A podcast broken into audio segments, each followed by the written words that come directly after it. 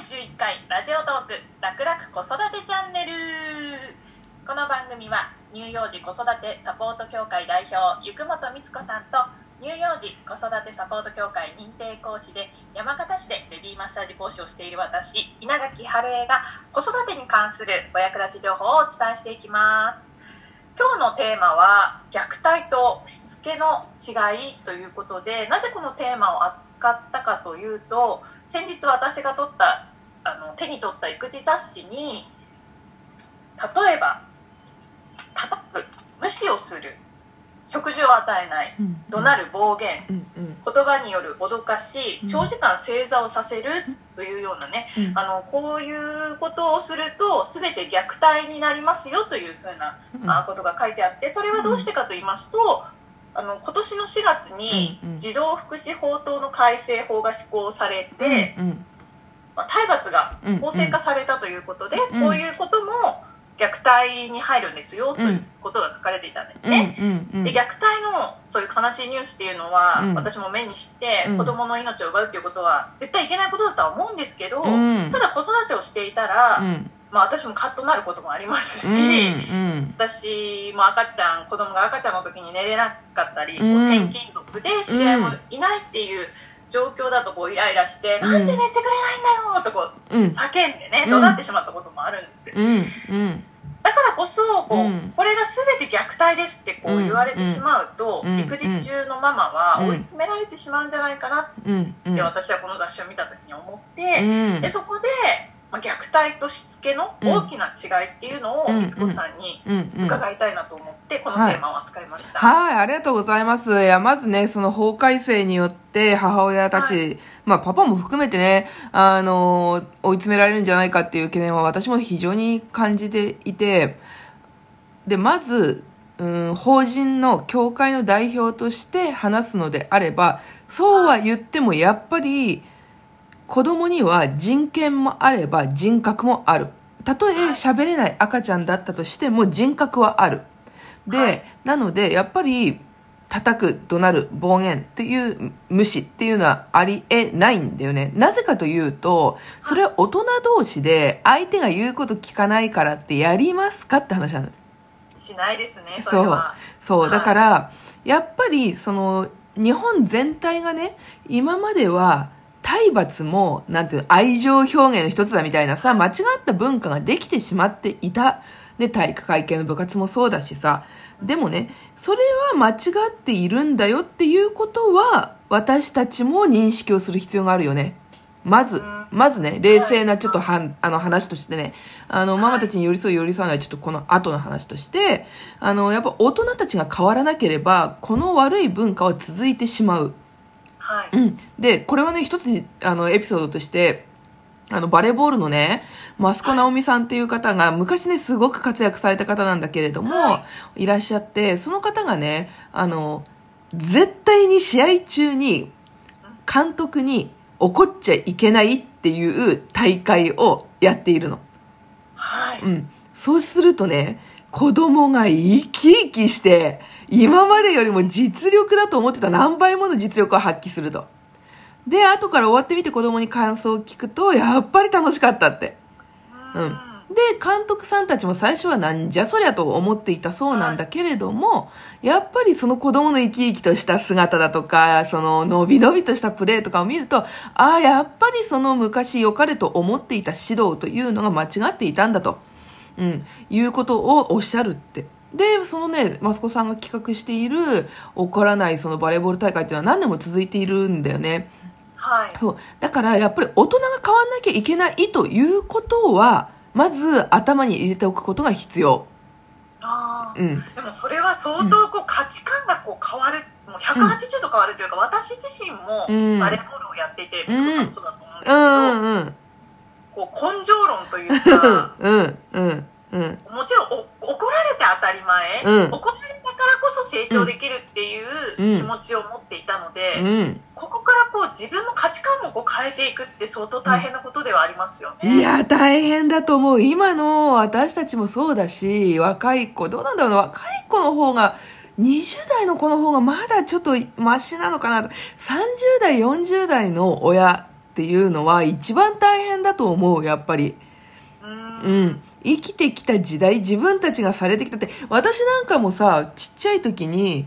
家出されたりとか、あったもん。あったよね。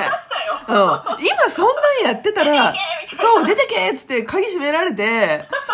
ほらなんか玄関の先でなんかしくしく泣いてみるみたいな。泣いてればよ。あれ、今考えれば泣いてればさ、親も納得だったんだよね、結局ね。でも。あそこ、あそこでなんか何にも感じずにケロッとした顔でなんか友達ん家とか遊び行ってたら多分もっと怒られたと思うけど玄関先でしくしく泣いてるから家に入れてもらえるっていうさ。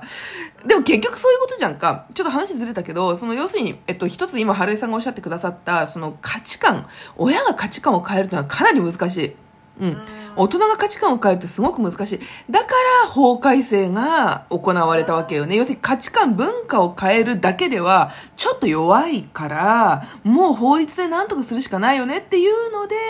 あの、法改正が行われた。だからこの法改正は、ね、決して悪いものではない。ただ、ただし、やっぱりさっきも言った、今私がさ、あの、家を追い出された時の話したけど、結局さ、それってさ、あ、なんていうの、親も感情のコントロールできてないわけじゃん。うん。うん。はい。でしょ？だから、まあだから結局法改正が大事なんだってこと。とはいえ人間なので感情のコントロールができなくなることは多々ある。うん。はい、そうそうそう。だからその時にね、どういうふうに考えればいいかっていうこと。で、じゃあまず最初に、えっと、しつけと虐待の違いは、しつけってそもそもなんだ？っていうところから始まるんだよね。うん。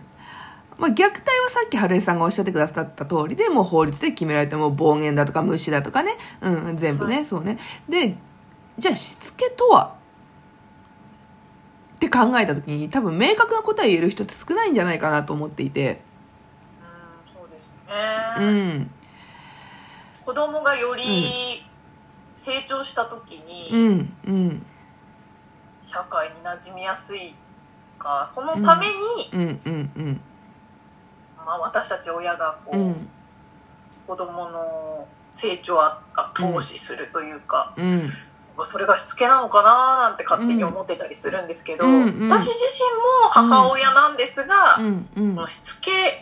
とはと言われた時に、うんうん、これというものは言えないかもしれない、うん、そうだよね。そう、そうだと思う。多分多くの人がそうだと思う。ただ、だからなんていうのかな、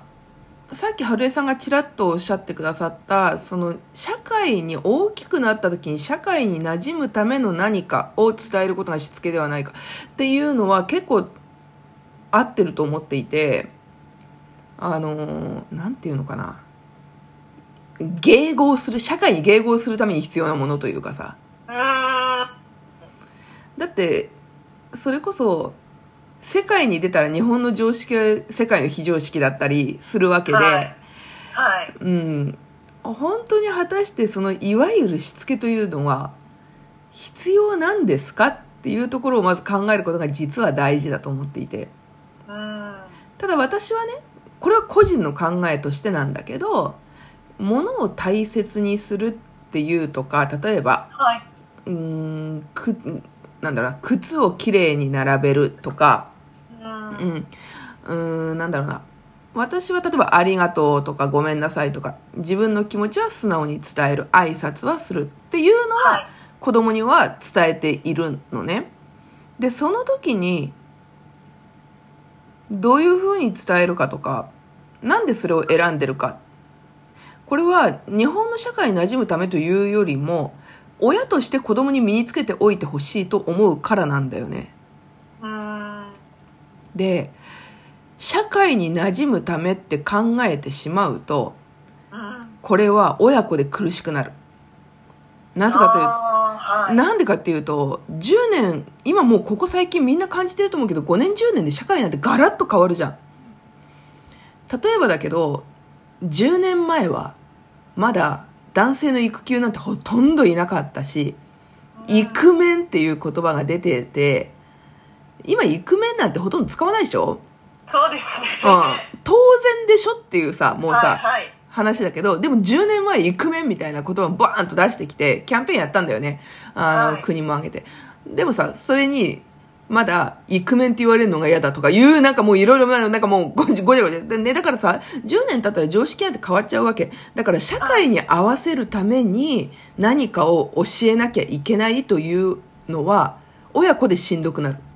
あ、確実にしんどくなる。だって変わってるかもしれないもん、良かれと思って伝えたことが。うんだからしつけっていうのをちょっとあんまりこう言葉で考えるのではなくて、親としてここだけは、ま、子供に知っておいてほしいとか、親としてこれは守ってほしいっていうことを夫婦で話し合うこと。あ、それがまずうーん、まあ、ちょっとしつけという言葉が正しいかどうかわからないけれども、しつけの第一歩かなと、うんはいうんうんうん、いうふうに思うのね。と言ってたらもうじゅういっぷんになっちゃった。いや、これなので今回お伝えしたかったことは、はい、親はやっぱり残念だけれども、はい、昔の怒られることが全てみたいなね、怒られることが愛情という価値観は捨てなきゃいけない。はい、うん、私もそうですね、捨てます、うん、お互いに、ねはい、とはいえでも人間なので感情的になることはある。まずそこは認めることも大事。ああ大変、はい、でこれは次回で、あとはお、はい、親として守ってほしいことを正当して夫婦で話し合う、これが超大事。はいあとさんじゅうびょうだ、にじゅうびょうだということでね、今回の子育てチャンネル、あの楽々子育てチャンネル、皆さんお聞きくださりありがとうございました。あの今日のトークテーマ聞いてよかったという方はぜひいいねボタンを押してください。皆さんからの疑問質問もお待ちしています。この番組ポッドキャストからもね聞けるので、ぜひお聞きください。